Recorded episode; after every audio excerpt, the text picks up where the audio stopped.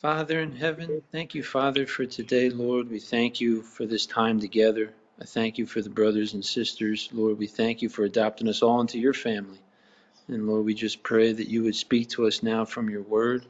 We pray that we would you would give us help us to understand, Lord, what you would what you say in your word. We thank you for the Bible. We thank you for revealing yourself to us in so many ways. And Lord, we just we just praise you for how great thou art. And Lord, we do think of Brother Mark. We pray you'd be with him in his travels. We, we pray you'd bless all the witness that he did there in Uganda. We pray for the for the people there. We pray that you would save many, Lord. We thank you that you save from every single country on the face of the earth. You, you elect, you've chosen from all kindreds, tribes, tongues, and nations. And Lord, we just pray you'd bless the people in Uganda. And, and we thank you, Lord, that you've chosen the poor, rich in faith. And we just pray you'd bless them all there. And, and we pray you'd bring Brother Mark back safe. In Jesus' name, amen. Amen. Amen. All right, yeah, so I thought we'd look at in the Bible um, about covetousness. You know, talking about being poor and rich, and Jesus has warned us to beware of many different things. You know, he said, beware of false prophets, which come, you know, in sheep's clothing. Uh, beware of men. He even said that. Beware of men, because they'll deliver you up. Uh, beware of the leaven of the Pharisees and the Sadducees and of Herod. You know, all their doctrine and their hypocrisy. Beware of the scribes that love to go in their long robes, you know, but inwardly, you know, they're all for the outward show. But then he also said to beware of covetousness. And he knows our weakness. He knows that we need to be on guard against these things and watch against all these different things. And and you know, the Bible has a lot to say about riches, about loving riches, um, the deceitfulness of riches, all sorts of stuff about covetousness. And you know, the sin of covetousness is forbidden by the tenth commandment: "Thou shalt not covet thy neighbor's house, thy neighbor's wife, his maidservant, his manservant, his ox, his ass, nor anything that is thy neighbor's." You know, and so it's and, and covetousness, the word covet means to desire wrongfully. You lust mm-hmm. after something excessively, something that's another's. You're not entitled. It's not God didn't give it to you. He gave it to somebody else, and it's not for you. And, and so that word covet, it can. It's also translated lust, and uh, you know you can use it in a good sense, right? Covet earnestly the best gifts, you know. But this we're talking about with the sin of covetousness. Of course, this is evil desire. This is you're desiring wrongfully and you're lusting after something excessively that you shouldn't. And and you know this the tenth commandment, you know, like in Romans where he says, "I didn't know um, lust except, or I didn't." What is that verse? Uh, except the law had said, "Thou shalt not covet." You know, and so it's that tenth commandment. It it's not it's not it looks past the externals. It looks past our outward behavior and it looks at our hearts, right? You could covet all day long, greedily all day long, just sitting in your house and not doing anything. But that covetous heart, it comes from the heart. And Jesus put his finger on that in Mark, in Mark 7, where he said, um, all these things come from within. And one of the things he described was covetousness. It comes out of the heart of man.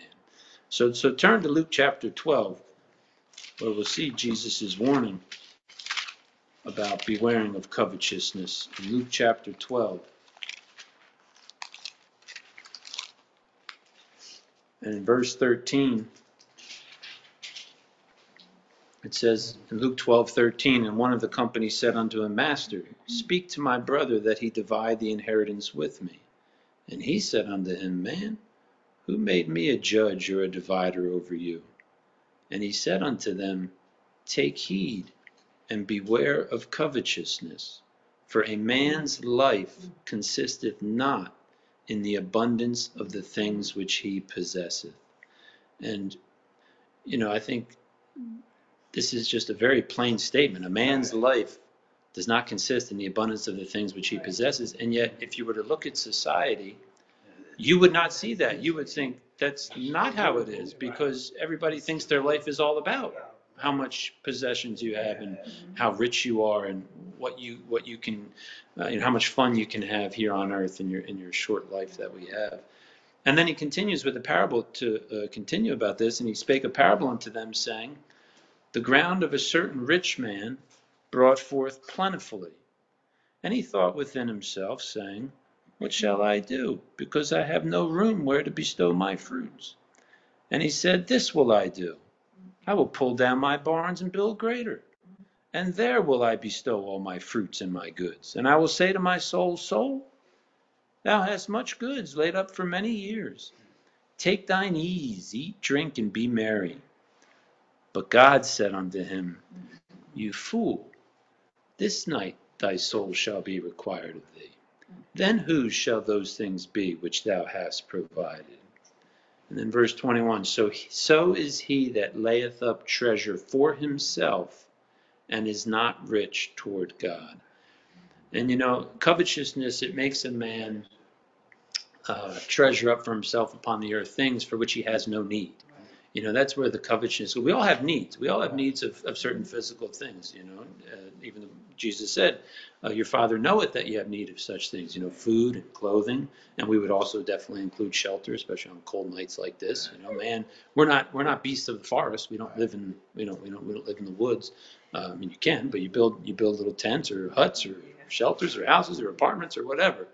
But anyway, but but all these necessaries, we go way beyond that in the lusts of our heart and our sinful nature, and we we lay up things for which we have no need. And this and this guy here, if you notice, he laid up tre- in, Jesus, in verse 21, layeth up treasure for himself. And all through here, he said, What shall I do? Because I have no room to bestow my fruits. This will I do. I'll pull down my barns. I'll bestow all my fruits and my goods. I'll say to my soul, you know, he's very selfish, and that's really the root of it. It's all I, me, myself, and I and and selfishness is you know it's born in us it's bred in us it's in every one of us. And and it it really um, you know so so the 10th commandment is thou shalt not covet anything that's your neighbor's. You could say well this man he wasn't coveting anything that was somebody else's. This was all his right? I mean, it was it, it was God that blessed him. I mean, we don't we don't read anywhere that he did things dishonest to get all this money. To uh, you know, this was the ground of a certain rich man brought forth plentifully. God brought this money into his hand, but our riches that God gives to us, you know, obviously everything is God's.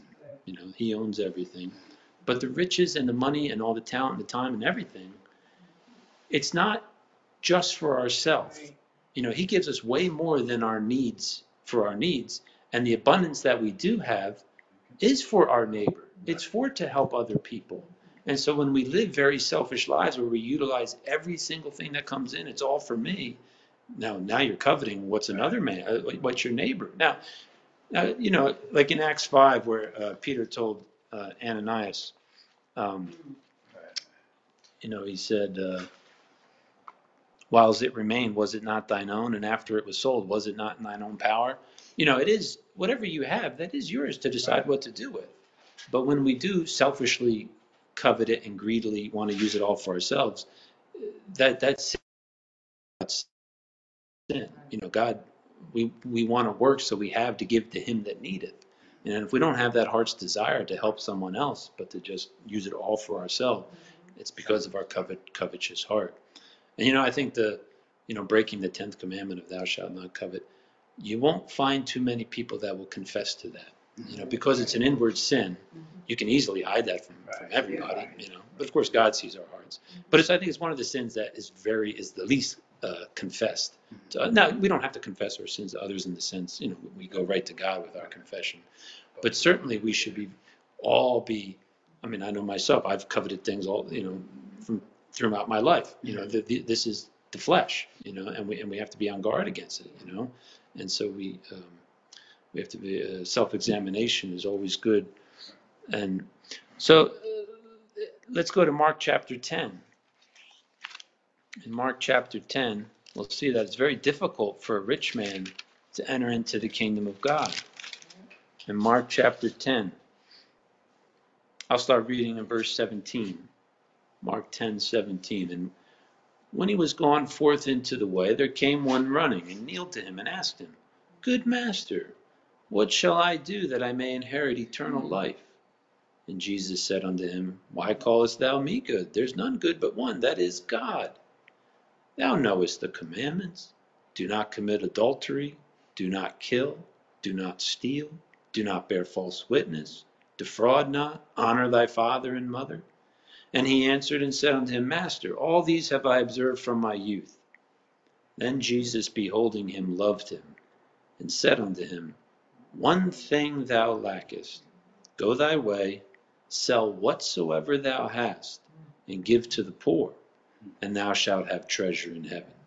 And come, take up the cross, and follow me. And he was sad at that saying, and went away grieved, for he had great possessions. Hmm. And Jesus looked round about, and saith unto his disciples, How hardly shall they that have riches enter into the kingdom of God? Hmm. And the disciples were astonished at his words.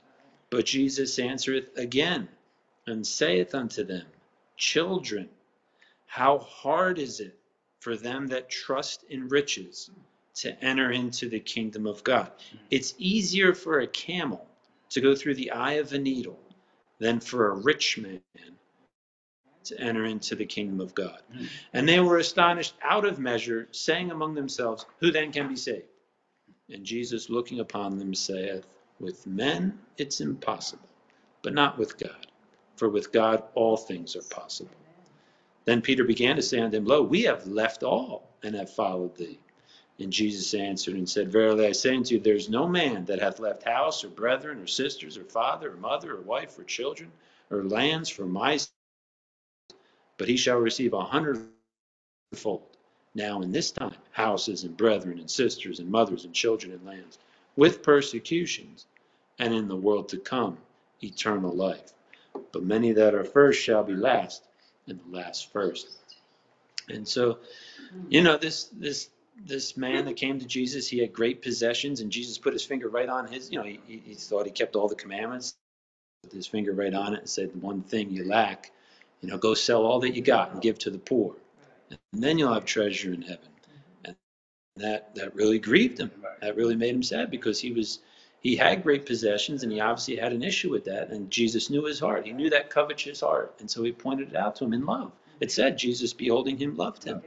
And so it's in love that he's that he that he wants us to give up our our desire for these earthly possessions, you know. And and Jesus says it's it's very difficult for a rich man to enter the kingdom of God. So much so that it's impossible with men.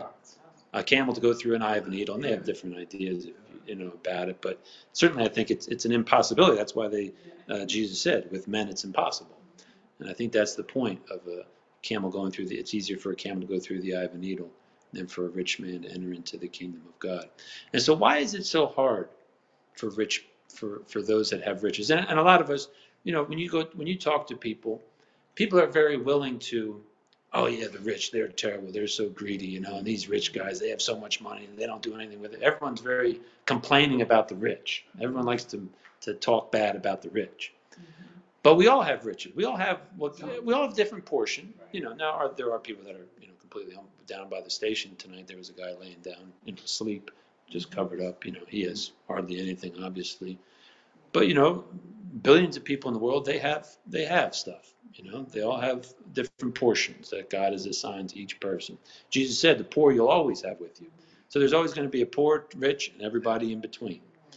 But we all have to really examine our hearts of what is our relationship to our stuff? What is our relationship to our possessions? Would are we grieved? Are we uh, sad if we are we if we have to part with some of it you know and and how much trust are we putting into it? And that's where the difficulty lies and that's what he said in verse 24 children how hard is it for them and he adds this that trust in riches to enter into the kingdom of god. And this is this is where the difficulty is for a rich man or for, for if the, any of us that have this covetous heart is that riches are very deceitful. They and that's what it says in mark 4 remember the on the thorny ground? It says that which um, the cares of this life and the deceitfulness of riches choke the word and it become unfruitful. And so the deceitfulness is they make you forget god. You know in hosea chapter 13 there's a neat verse in Hosea 13:6. In Hosea chapter 13, verse 6. It says, uh, According to their pasture, so were they filled. They were filled, and their heart was exalted. Therefore have they forgotten me. Mm-hmm. And that's what and that's what it does. You, you, get so and this is the language people use. I'm caught up. I got caught up with this, and I'm, I'm consumed by that, and I have no time for this because I'm so busy with that. And and that's the way. That's what riches do. They deceive us into thinking it's so necessary. It's more important than the things of God. You know, and that's why we're laying up treasure for ourselves on earth rather than laying up treasures in heaven. And uh, the deceitfulness of riches also they make you feel secure. Like we feel if we have money in the bank, ah, that's security. You know, I got. that's what that guy said. He said, I have many goods laid up for many years. Take that ease, eat, drink, and be merry. He was very secure in these riches. And turn to Proverbs 18. Proverbs 18. Whereas for God's people, God is our security. And not not money. And Proverbs 18, 10 and 11 says, The name of the Lord is a strong tower. The righteous runneth into it and is safe. So the righteous, we run into the name of the Lord, into like a strong tower. He's protecting us. He's our security. We're safe in him. But then verse 11, the rich man's wealth is his strong city and has a high wall in his own conceit. And so the rich man's wealth, that's what he's trusting in. He thinks that's where his protection is coming from.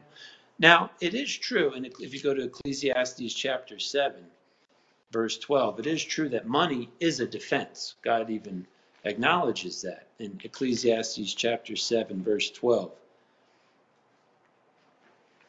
It says in Ecclesiastes 7:12, "For wisdom is a defense, and money is a defense." Mm. But the excellency of knowledge is that wisdom gives life to them that have it. And that's what money can't buy, right? Money can't buy you life. No matter how much money you have, that will not extend your life. That you know you can't live longer because you have a lot more money. Now you may say, well, I can spend more on health and uh, you know medical things. Okay, well, but of course, all our times are in God's hands, and so the rich die just as well as the poor. And so but money is a defense in this life. You know, you can use money uh, to uh, uh, help others, to even you know provide for your own needs, and so in, in, a sense, of course, money can be used very wisely, and that's why you, you have to have wisdom with money. In verse 11, it says, "Wisdom is good with an inheritance." You may get an inheritance and get all this money. You better have wisdom and able to use it right. You know. But the excellency of knowledge is that wisdom gives life, and that's what money can't do. And a covetous man, you know, as we examine ourselves, do I have a covetous heart? A covetous man, he puts his confidence in his money and he gets his happiness from his money. If you look at Job 31, there's an interesting verse in Job 31, 24 and 25. And I think this really when, when you say, okay, do I trust in rich? What does it mean to trust in riches? Because we all use riches, we all use money, right? None of us um, don't have any interaction with money. We all have to handle money. But in Job 31, verse 24, Job here, he's he's you know pleading his integrity. And, and in verse 24 and 25 in Job 31, it says, If I have made gold my hope, or have said to the fine gold, Thou art my confidence if I rejoiced hmm. because my wealth was great and because mine hand had gotten much. And so those are the those are the words there. Gold, my hope, and fine gold, thou art my confidence. Our hope and our confidence. And do we get our hope and our confidence from our money, from our possessions, from our earthly earthly things? And you know, for many in the world, that's that's Everything is their wealth. Everything is what they have. And that's what in verse 25, if I rejoice because my wealth was great. Mm-hmm. What makes people so happy? You mean you if someone gets let's say they weren't expecting it and somebody gives them gives them a lot of money or whatever. Right.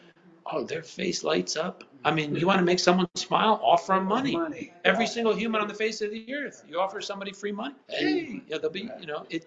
Why is it that money makes us happy? Right. And yet the things of God, we're just like, eh, take it or leave it. You know, it's it's it's not right. You know, it's it's um, when we're in our sins, uh, it really comes out that covetous heart that we all that we all have. You know, and so. Um, but let's yeah let's turn to First Timothy chapter six. We'll see that God even says that covetousness, the love of money, is the root of all evil. It's a mother sin. It leads to all sorts, all kinds of other sins. In 1 Timothy chapter 6. 1 Timothy 6. In verse 3, he's talking about those that teach uh, otherwise. They don't consent to wholesome words. And, and those are those are those that are proud. They don't know anything in verse 4. And then verse 5, it's perverse disputings of men of corrupt minds and destitute of the truth, supposing that gain is godliness. Hmm. From such withdraw thyself. But godliness with contentment is great gain. For we brought nothing into this world, and it is certain we can carry nothing out. And having food and raiment, let us be therewith content. But they that will be rich, and that word will, they desire to be rich. They want to be rich. This is what they're, they want to be rich. They that will be rich fall into temptation and a snare, and into many foolish and hurtful lusts, which drown men in destruction and perdition. For the love of money is the root of all evil, which, while some coveted after, they have erred from the faith and pierced themselves through with many sorrows. But thou, O man of God, flee these things. You know, and so this is strong language, very strong language. Yeah, love it, of money it's the root of all evil. That- Yeah, I mean, he's not. God's telling us like it is. You know, why do people commit adultery? Why do people steal? Why do people uh, kill, murder? Covetousness. They either want another man's wife, they either want another man's money, or they want may want another man's uh, yeah power or revenge or whatever, and and you want what they have. This covetousness breaks all the other commandments, you know, and you can you go down that line of thinking, and you can see how that covetous heart will cause you to break all other nine commandments. And and the love of money, it's it's the root and so of all evil and it's interesting how people all of us we we know that we the world will say even non-christians they will say it's wrong to be greedy Mhm. you know that's not nice. That that's that's immoral you know and and it's it's it's wrong to uh, uh, to just want to be rich and use all your money for yourself and be selfish. Everybody knows that that's wrong.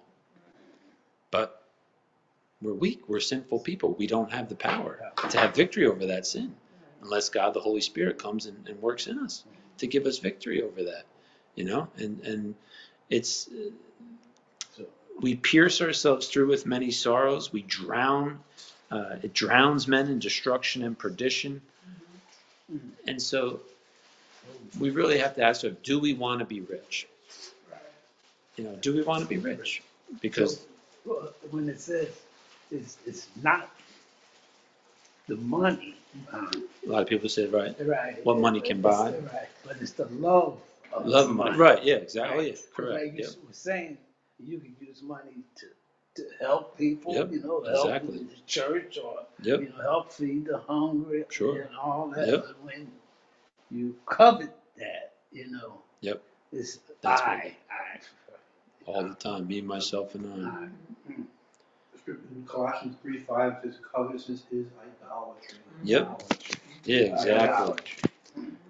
and that's because you know a covetous man they make mammon his god and Really, again i think that's that i think it that's has to do too with that security you feel from money Yeah, which we're supposed to be getting from god mm-hmm. right. If you take the Ten Commandments and you start with idolatry, right, the first one is, you know, you should have the Lord your God. And then you get all the way to the very end, and you get to covetousness, and you like wrap around again. yeah right yeah Because it's the, the last one is, which is idolatry, which is the first one. Yeah, right. And those those verses in Colossians three and Ephesians five, I think, I have that right there. Ephesians five, nor covetous man who is an idolater hath any inheritance in the kingdom of Christ and of God. So it's a serious thing, Serious. you know, that just take, like this is destruction, perdition. take the place of God. Yep, yeah. Mhm. And so the self-examination is always good for us in these things. But you know, so it's there was a missionary, um, Jim Elliot. Remember, um, he had that famous. He put it in his diary. He was killed in, uh, I think it was Ecuador when he was. They were trying to witness to the tribes there, and he said, "He is no fool that or, that gives up what he can't keep to gain what he can't lose." You know, it's not hard to give up what you can't keep when you gain what you can't lose. And if we can only keep that in our minds, you know. So turn to Psalm 49. I'll read some, because there in First uh, Timothy 6, you know, it said we, we were um, naked, we came in without anything, and it's certain we can carry nothing out. You know, certain. I mean, it's it's guaranteed, and everybody knows that. But we You don't see no, uh, tractor trailers come behind those fuels. Yeah. well, remember the uh, remember the uh, yeah the pharaohs in Egypt. Remember they buried them in their tombs with all their riches. We done we dig it up thousands of years later. There it still was, you know, all that all that gold and jewelry still there. They didn't use it. They didn't use any of it. But yeah, Psalm 49. I'll start reading in verse six. Well, even verse uh, one and two, the beginning of the psalm, God says, "Hear this, all you people; give ear, all ye inhabitants of the world, both low and high, rich and poor together." So hey, that's us. We're inhabitants of the world. We're we're all people. We're part of all people. We're low and high, rich and poor, or in between. So he's speaking to everybody. In verse six, he says, "They that trust in their wealth and boast themselves in the multitude of their riches, none of them can by any means redeem his brother, nor give to God a ransom for him. For the redemption of their soul is precious, and it ceaseth forever, that he should still live forever and not see corruption. For he seeth that wise men die, likewise the fool, and the brutish person perish, and leave their wealth to others. Their inward thought and God knows our inward thoughts. This is what this is how we think. Their inward thought is that their houses shall continue forever, and their dwelling places to all generations. They call their lands after their own names. Nevertheless, man being in honor abideth not.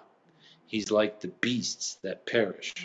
This their way is their folly. I mean, it's so foolish. You can't take anything with you, and yet we live like you can, and it, it's, it's so foolish. Yet their posterity, that's their children, and the next generation and the next generation approve their sayings because everybody still does it. You know, you think we'd have learned by now after so many generations that yeah, our parents left everything to us, and we're going to leave it all, and yet we we live as if this world is everything.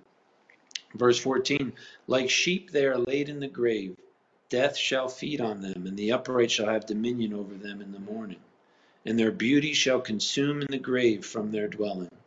But God will redeem my soul from the power of the grave, for he shall receive me. Selah. Be not, be not thou afraid when one is made rich, when the glory of his house is increased. For when he dies, he shall carry nothing away. His glory shall not descend after him.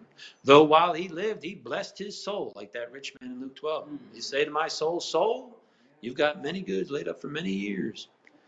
And men will praise thee when thou doest well to thyself. And oh, you know, people praise those that, you know, oh, he did real good. He's got this great job. And oh, he's got a nice house. And oh, yeah, he's doing so well. You know, men love to praise other men, especially the successful men, the way the world sees success. You know, it's all a big fat lie. Verse 19, he shall go to the generation of his fathers, they shall never see light. Man that is in honor and understandeth not is like the beasts that perish. And so there again, God says, when you die, you carry nothing away. Same thing that Job said. Job said, naked came I out of my mother's womb, and naked shall I return thither. And even, and go over to Ecclesiastes chapter 5, there's another one. I mean, God says there's several places. It's so obvious, and yet, I don't know, we just don't get it. We just don't get it. Don't get No. Ecclesiastes chapter 5 in verse 10. I'll start reading in verse 10, 10 to 20. Ecclesiastes 5. Verse 10 He that loveth silver shall not be satisfied with silver, nor he that loveth abundance with increase. This is also vanity. When goods increase, they are increased that eat them. And what good is there to the owners thereof, saving the beholding of them with their eyes? The sleep of a laboring man is sweet, whether he eat little or much, but the abundance of the rich will not suffer him to sleep. There is a sore evil which I have seen under the sun, namely riches kept for the owners thereof to their hurt. But those riches perish by evil travail. And he begetteth a son, and there's nothing in his hand. They lose it all. As he came forth of his mother's womb, naked shall he return to go as he came, and shall take nothing of his labor which he may carry away in his hand. And this also is a sore evil, that in all points as he came, so shall he go. And what profit hath he that hath labored for the wind? Mm-hmm. All his days also he eateth in darkness, and he hath much sorrow and wrath with his sickness. Behold that which I have seen. It's good and comely for one to eat and to drink and to enjoy the good of all his labor, that he taketh under the sun all the days of his life, which God giveth him, for it is his portion. Every man also to whom God hath given riches and wealth, and hath given him power to eat thereof, and to take his portion, and to rejoice in his labor, this is the gift of God. For he shall not much remember the days of his life, because God answers him in the joy of his heart. So you see, all the labor that we take on earth, and we and God here clearly says to eat and to drink, to enjoy the good in your labor, that's that's a portion that God's giving you. That's a gift from God. He doesn't have to give us that at all. You know, we're, sinners. We deserve the wrath. All you know, to be damned. Uh, you know, we all should be dead already in that sense. But God is very gracious and, and patient, and so God answers us in the joy of our heart. That's all you get. So when when we do earthly things and we, we work and we enjoy the good in our labor and we, we can eat have a nice meal and have friends and family, anything on the earth that we enjoy, your enjoyment of that ends when that's over. You know, that that that's what it is. It's not eternal. And so the portion that God gives to all men, that I mean, that's what he says. Every man also to whom God has given riches and wealth and has given him power to eat thereof. Because there are those that have stuff and they don't get the power to eat thereof. You know, they you know, maybe they get robbed. You know, and, you know they work hard and, and lose it all somehow. And, uh, but those that you know, all the enjoyment that we do get, that is a gift of God, and we don't want to despise that. And yet, in our covetousness, we're not satisfied, you know, because it does. It goes away. That's why every week you got to seek it again. You know, you had a nice dinner last night. Oh, we really enjoyed it. Today I got hungry again. You know, it's like, and I got to go after it again. And it's just, and you'll never be satisfied with these earthly things. And only God can truly satisfy our hearts because our soul, you know, God is the only one that will satisfy our soul because that God is the only one that's compatible with our soul. Our soul is our body, yeah, earthly. You can feed the flesh, you know, all you want, but the soul needs God. The soul needs God to be satisfied. And and notice he said there, what profit hath he that hath labored for the wind? Go to Mark chapter eight, where Jesus uh, said, what what should it profit a man if he gains the whole world but loses his own soul? In Mark chapter eight, verse thirty-four to thirty-eight. Mark eight, verse thirty-four. And when he had called the people unto him with his disciples also, he said unto them, Whosoever will come after me, let him deny himself, and take up his cross, and follow me. For whosoever will save his life shall lose it, but whosoever shall lose his life for my sake and the gospel's, the same shall save it. For what shall it profit a man, if he shall gain the whole world, and lose his own soul? Or what shall a man give in exchange for his soul? That was like Psalm 49. You know, they can't, you can't, a rich man can't pay for your soul, can't redeem your brother. Whosoever therefore shall be ashamed of me and of my words in this adulterous and sinful generation, of him also shall the Son of Man be ashamed when he comes in the glory of his Father with the holy angels. And so, you know, again, this is, it seems to be very obvious, you know, that Yeah, of course, if you gain the whole world, but then you lose your own soul, that, yeah, there's no profit there. You've really been a fool. You've really played the fool. And that's in that parable. Jesus said, God said to the rich man, You fool. Because this night, tonight, tonight your soul is is required. I'm taking your soul out of your body tonight. Then who shall those things be which thou hast provided? You're leaving them all to somebody else. And in Ecclesiastes, you know, Solomon, um, he, uh, you know, moaned that he could work so hard, and then you leave it all to somebody else. And who knows whether they're going to be a wise guy, a wise man, or a fool? They could blow it all in a day. And I worked all my life for those riches, you know, and they just wasted them all. But you know, that's it's, and and our soul is so valuable, and I think I like that on Brother Mark's track at the at the end. He says, "Please don't ignore your own your soul, your own soul." You know, and that's that's what we do before we're saved. When we're walking in darkness, we're just ignoring our soul, that that that eternal value, and we make ourselves worthless. We throw it all away for what? What? What sin is it that we're, we can't give up? You know, we just gotta we greedily covet all day long, and then in the end we're left empty-handed. And, uh, but so God, He tells us that He wants us to be content with what we have. In Hebrews chapter 13, Hebrews 13, verse 5.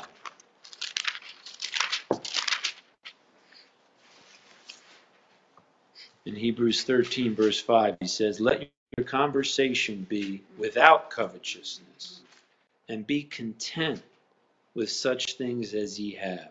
For he hath said, I will never leave thee nor forsake thee. And you know, remember the Apostle Paul said he learned in whatsoever state he was in to be content. You have to learn that because our sinful nature, we don't know that, you know. So it's something God has to teach us and, and to be content, whether you have little or whether you have much. And turn to Proverbs chapter 30. You know, nobody it's not nobody desires to be poor. That's not what we're saying. It's not like, oh, I wish I had poverty. You know, no, that's not that's not that's not what it means. And in Proverbs 30 it even says this. In Proverbs 30 I'll read verses 7 to 9. In Proverbs 30 verse 7 he says, "Two things have I required of thee, deny me them not before I die. Remove far from me vanity and lies." Give me neither poverty nor riches. Feed me with food convenient for me, lest I be full and deny thee. See, when we get full, we, we forget God and say, Who is the Lord? Or lest I be poor and steal and take the name of my God in vain. And so I think that's I think that's very true. I think that's how God um, would have us to have that attitude, that mindset of Give me neither riches nor poverty. Just feed me with what's convenient for me. What what what is what I need and what's good for me. And you know, because if I have too much, I'll deny you and say, "Who's the Lord? I'm I'm doing fine by myself." You know, or lest I be poor and then I steal and take God's, you know, and start cursing God because I, I have nothing. You know, and so it's a it's a good prayer. And it's, it's like a prayer. He's asking God uh, for that. And and there's several, we can go through uh, several Proverbs uh, where God will say it's better to have a little, you know, with the Lord right. than to have the riches with the wickedness, you know. So look at um, Psalm 37, 16. There's several like these. My God will say it's, it's better, better, better to have to have a little with righteousness, of course. Psalm 37, 16. Psalm 37, 16.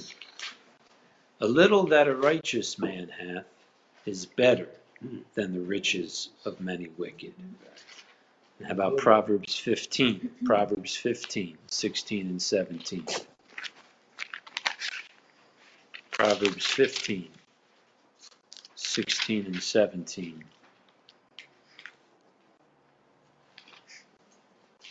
Proverbs 15, 16, it says, Better is little with the fear of the Lord than great treasure and trouble therewith. Better is a dinner of herbs. You know, you don't even got any meat. You're just eating lettuce. Mm-hmm. dinner of herbs, where love is, than a stalled ox and hatred therewith. How about Proverbs 16 across the page? Proverbs 16, verse 8. Better is a little with righteousness than great revenues without right. Now, Proverbs 17, another next page, Proverbs 17, verse 1. Better is a dry morsel and quietness therewith than a house full of sacrifices with strife. About Proverbs 28, verse 6. Proverbs 28, verse 6.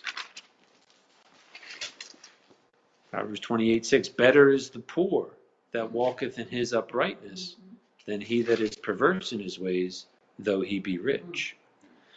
And then even in Ecclesiastes, there's another one. Better is a handful with quietness than both the hands full with travail and vexation of spirit. And so there's several times, you know, this it's not just once or twice. God several times He's just repeating it to us that it's better not to have so much, but to have the Lord, you know, than to have all of the abundance that you want. You'll never be satisfied with it, and to end up under the wrath to come. Like Proverbs thirty verse eight. Yeah. Remove far from you vanity and lies, give me neither poverty nor riches. Right. Yep. Exactly. Convenient for me. Yep. Amen. Yeah. Exactly. That's that should be Something our, in the middle, right, that would be poor, right. Yeah. that sounds terrible also. Yeah. We don't. We shouldn't desire to be homeless and. Uh, Yeah, don't be homeless and they. no. Yeah. that- That's not what God means. But right. Be content. That's that's the key word is contentment. And, and then we'll um, one more idea at the uh, to close with is Jesus said it's more blessed to give than to receive. Remember, and so in, in 1 Timothy six, 1 Timothy six back there, where God was talking about how the love of money is the root of all evil, and yet He tells the rich to be rich in good works. In 1 Timothy six, verse 17 charge them that are rich in this world that they be not high minded nor trust in uncertain riches. Remember in verse 7 it's certain we can carry nothing out of this world. But here it's it, the, the riches are uncertain for sure. There's, a, there's even a proverb where riches make themselves wings and fly away you know riches riches will go away very quickly. But it says you know nor trust in uncertain riches but in the living god who giveth us richly all things to enjoy, that they do good, that they be rich in good works, ready to distribute, willing to communicate, laying up in store for themselves a good foundation against the time to come, that they may lay hold on eternal life. And you know, and in Ephesians 4, God says that we we're to labor so that we have to give to him that needeth. You know, and so that's what the, the blessing really is in giving. Jesus wasn't, uh, you know, Jesus wasn't lying. I mean, he, he knows the truth. It really is more blessed to give than to receive. You know, the liberal soul shall be made fat, God says. You know, if you're very generous, and he that watereth shall be watered himself, it says in the Proverbs. And so the more we give, the, the blessing, you'll be blessed. Now, I'm not saying God, oh, like the, the prosperity, you know, you give so much, he'll pay you back double. You know? And it's just the covetous heart, you know, all over. Yeah, to get the money. That's not what he means, but go over to Second Corinthians chapter nine. Wait, isn't something, uh, things in the Old Testament about, like, uh, you have holes in your.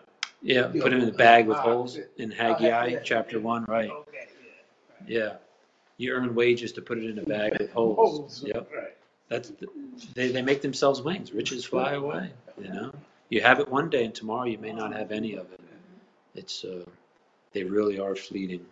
But here in Second Corinthians nine, God talks about how He loves a cheerful giver, and um, and and you know we give not because we have to, but because we want to, and we do it very deliberately on purpose. We're, we're very liberal in our giving. We're not stingy like the covetous are. The covetous would be very stingy because they want to keep it for themselves.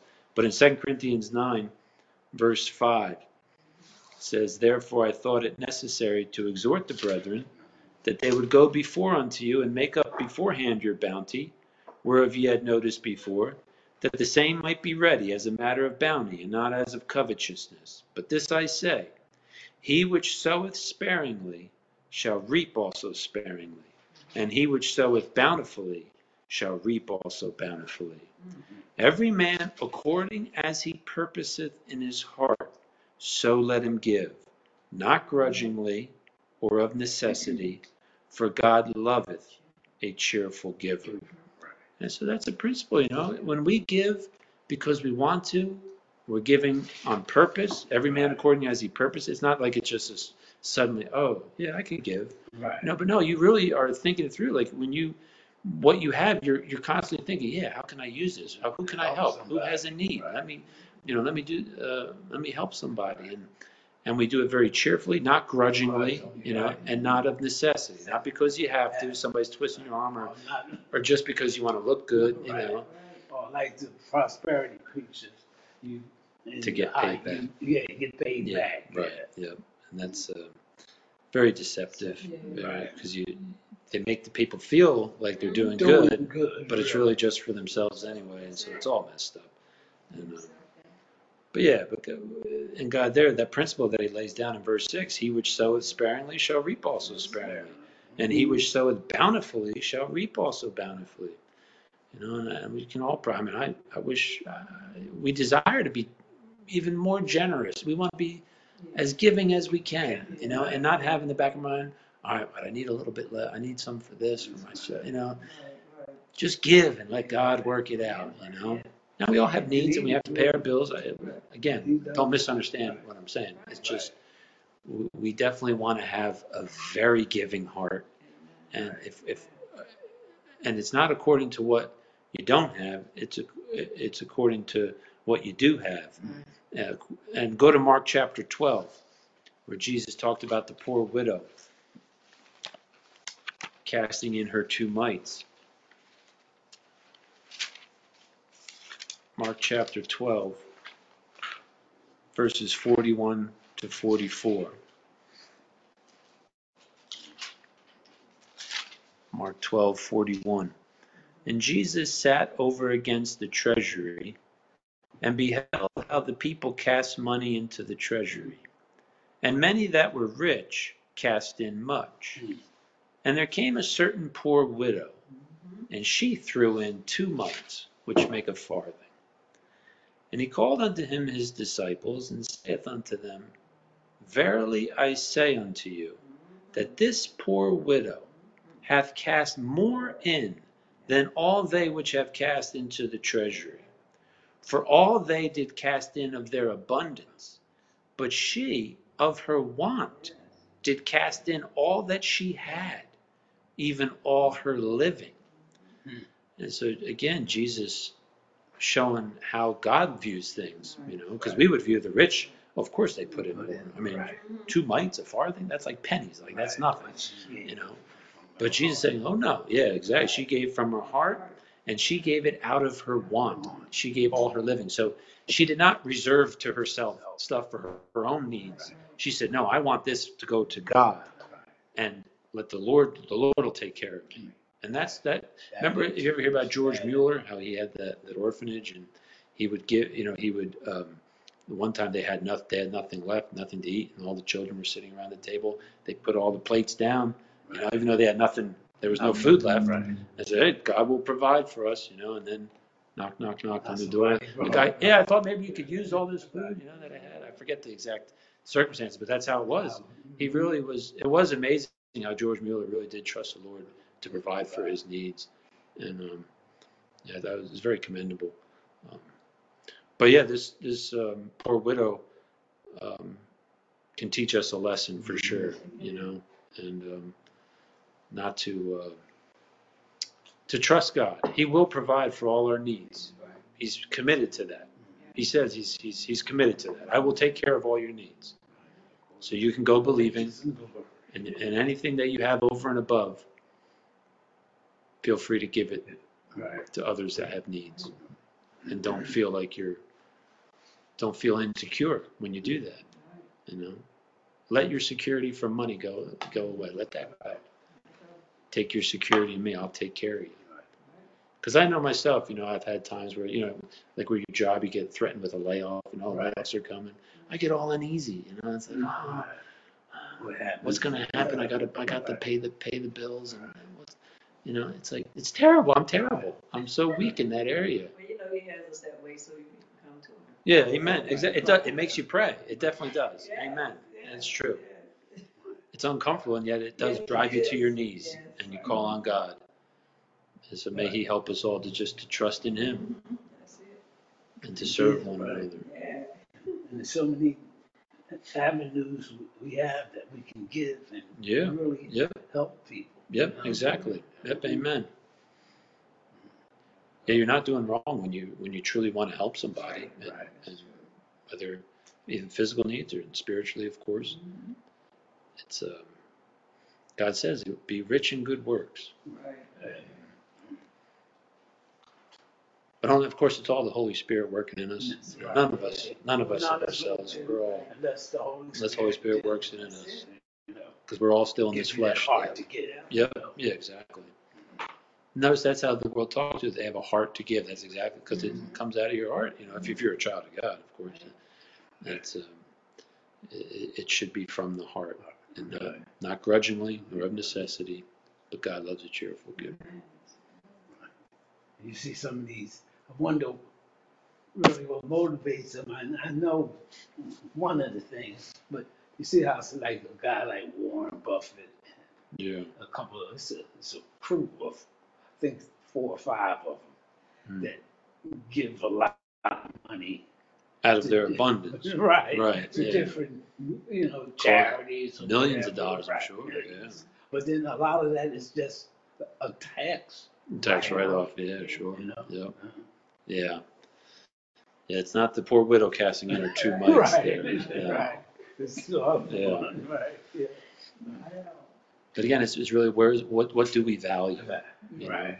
If we have a covetous heart, we value, you know, our own pleasure and our selfishness and earthly things, or do we value eternal matters? Right. You know, are we laying up treasure in heaven? Heaven, That's what right. Jesus said, lay up treasure in heaven. Right.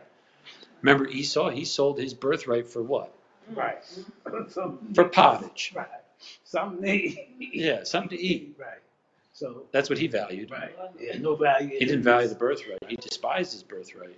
And what does it say in Hebrews, in Hebrews 12 about him? It says, uh, don't be like Esau, who for one morsel of meat One more so. sold his, sold the blessing Right, there. yeah, sold no. his birthright. Just one morsel of meat. That's what he, that's what he gave up. And Judas, he sold Christ for what? Right. 30 pieces of silver? Which he ended up throwing He ended, back. yeah, before they even crucified Jesus. He, already- he went right back. He- Right. You know, it wasn't too long after, and he went back in and said, I've betrayed the innocent blood. Right. But for 30 pieces of silver, he betrayed Christ. That's it. Yeah. You know? Or like Achan, remember in the old, in Jericho, it says he saw the Babylonish garment Right, yeah. and the wedge of gold, and he says, he, I coveted it, you know, and I took it because I wanted it, Right. wanted it so bad. It cost him his life, his whole family, Yeah, everything. stoned him to death. Right. And it's, uh, I think every one of us can covet after different things. Really, so you have to be so. Yeah, Our hearts are so deceptive that we, we can give away almost everything, we can keep just enough to make us, yeah, make ourselves feel good, right? right, yeah, So we, we end up playing games with ourselves. Yeah. yeah, You can think I'm so good, but Right. really, I'm not. really, I'm so holding wicked, on. really. yeah, I'm so covetous, like I don't even understand how yeah. covetous my heart is. Yeah. I think we all, I mean, Right. I know I struggle. I mean, it's, it's, you know. You start with it, you don't really think about it that much. no, it's not, it's not a um, common thing to talk about. I Right. guess. Yeah, covetous, I was talking to my friends about that. Yeah, no, but it's all through the Bible about the Yeah, deceitfulness of riches, riches, riches. I and stuff. right. Yeah. Covetousness appears many times. Yeah. Worldliness. All right, well, should we close in prayer then? or- All right, let's pray. Father in heaven, Lord God, we thank you for the Lord Jesus, who though he was rich, yet for our sakes he became poor, that we through his poverty might be rich. And Lord, we pray and thank you for the Lord Jesus Christ. He, he, he truly gave of himself and didn't hold anything back. And we just praise you for the great salvation through the Lord Jesus Christ. And we do pray that your Holy Spirit would work in us more and more to live for you and not ourselves. Father, forgive us for selfishness. Forgive us for covetousness. Lord, help us. Help us, Lord, to get all our security in you. Lord, we are truly safe in you. Your name is a strong tower, and we can run into it and are safe. Help us not to trust in money, not to trust in anything we have in the bank, and nothing like that. Lord, help us to get all our security in you, and we know you will, you will take us to glory, and you will bring us home to with to be with you forever and ever. So help us to give up this world. Help us to, to not to live detached from the world, Lord. Help us to be attached to you. And Father, we just pray for your help. We pray you bless again, Brother Mark. Be with him as he travels. And we just pray you go with him. In Jesus' name, amen.